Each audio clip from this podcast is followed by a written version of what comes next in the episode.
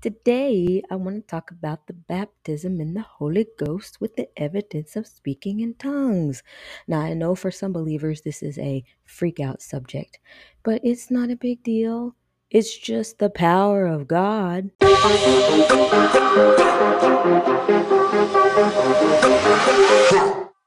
If you did not know, the church was born on the day of Pentecost. Now, Pentecost is the Greek word for Shavuot. That's how I'm pronouncing it. This was known among the Jews as the Feast of Weeks. So, those who observe a Judeo Christian heritage, you do well. Acts 2 38 through 39. Apostle Peter said, Repent and be baptized, every one of you, in the name of Jesus Christ for the forgiveness of your sins, and you will receive the gift of the Holy Spirit. This promise is for you, your children, and for all who are far off. That means generations. For all whom the Lord our God will call. Now, Christians may not all be Pentecostal in name, but we're all Pentecostal in faith. At least that's my understanding of it.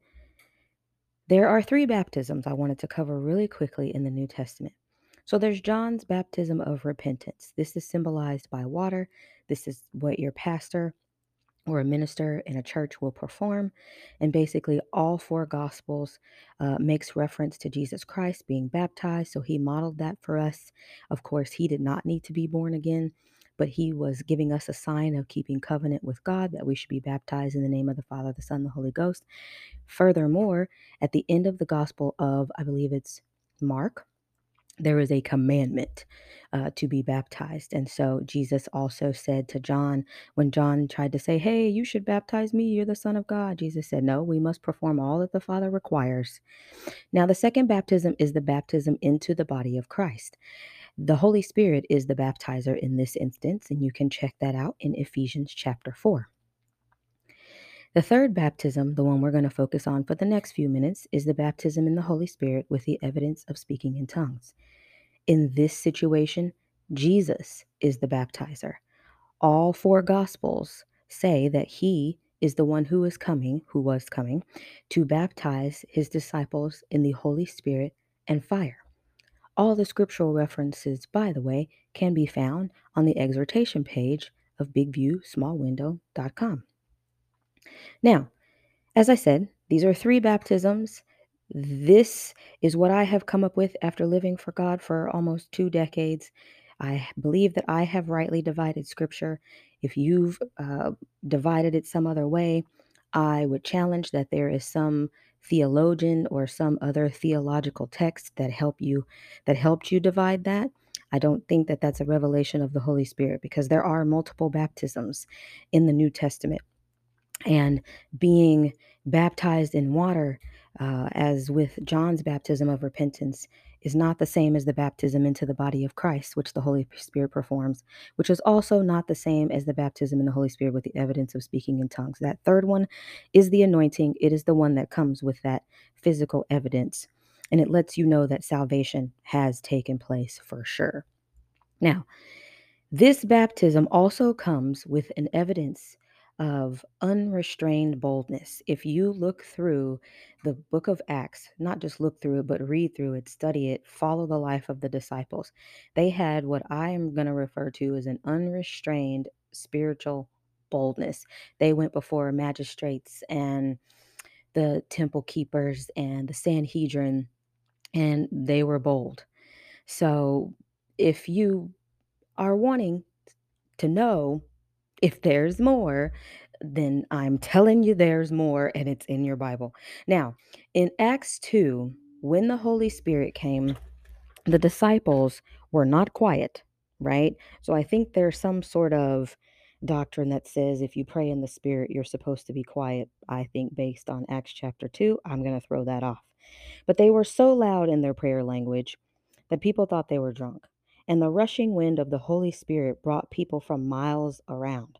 And the people that came from around these regions were um, Gentiles. And so if you look in the in the chapter 2 of Acts, then you'll be able to see what region and what language and dialects and stuff they were all standing around. And they begin to accuse the disciples of being drunk, right? Because these tongues of fire had fallen on them and they were just speaking in these languages, right? Now note There was no interpretation needed on the day of Pentecost, but the Holy Spirit, by his power, gave the people the ability to perceive what was being prayed and what was being said, just the same as he gave the disciples the ability to be able to speak in those tongues. Now, here is where some deviation between Christian sects can happen.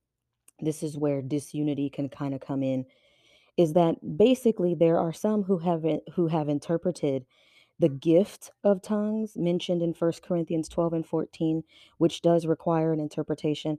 They have said that that particular gift is the same as what happened on the day of Pentecost. The only reason why I have divided that and said that those are not the same is because in Acts chapter 2, when the Holy Spirit fell, there was no interpreter. However, when Paul is talking about doing things in decency and in order, and when there is a message being given to the church, then yes, an interpretation is required. So I believe that there is a difference between a prayer language and then a message that is coming from the Holy Spirit to the people.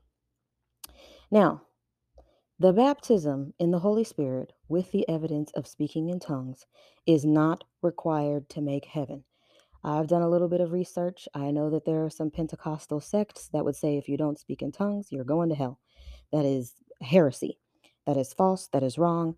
And that is not what the Apostle Peter was talking about in Acts 2 when he preached his sermon and in verses 38 and 39.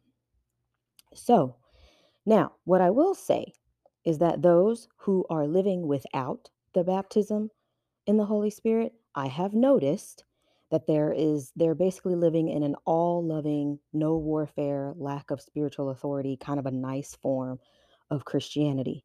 That's fine. If if you want to do that, you can make heaven. Hey, the Bible says when you're saved, you're indwelled by the Holy Spirit. I found that in Romans 8. But when you're baptized, you're filled. You're filled to overflowing to the point of where you're no longer in control of your own tongue. Essentially, being baptized in the Holy Spirit with the evidence of speaking in tongues, it's like it's being possessed. If you if you wanted to be possessed by a spirit, then the Holy Spirit is the spirit that you would want to be possessed by. And that I am.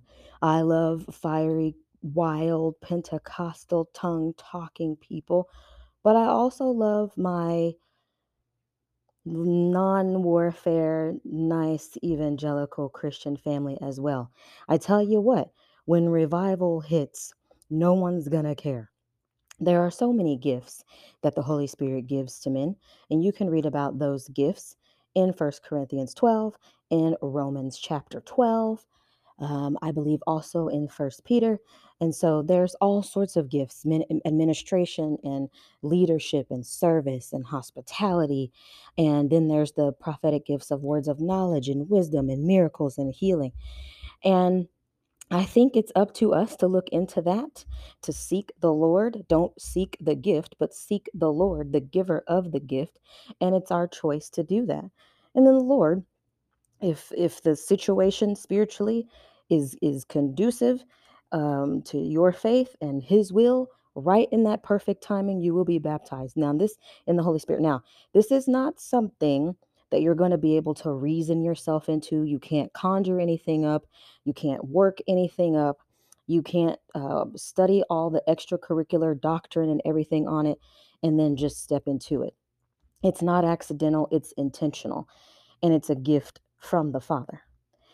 Now, you don't need to be schooled on speaking in tongues.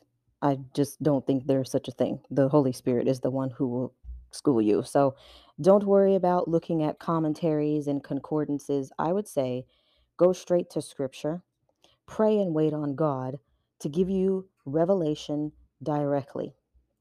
The church, again, was born on the day of Pentecost. So if you're born again, you're a Pentecostal Christian, and the gift is for you, and it is for today.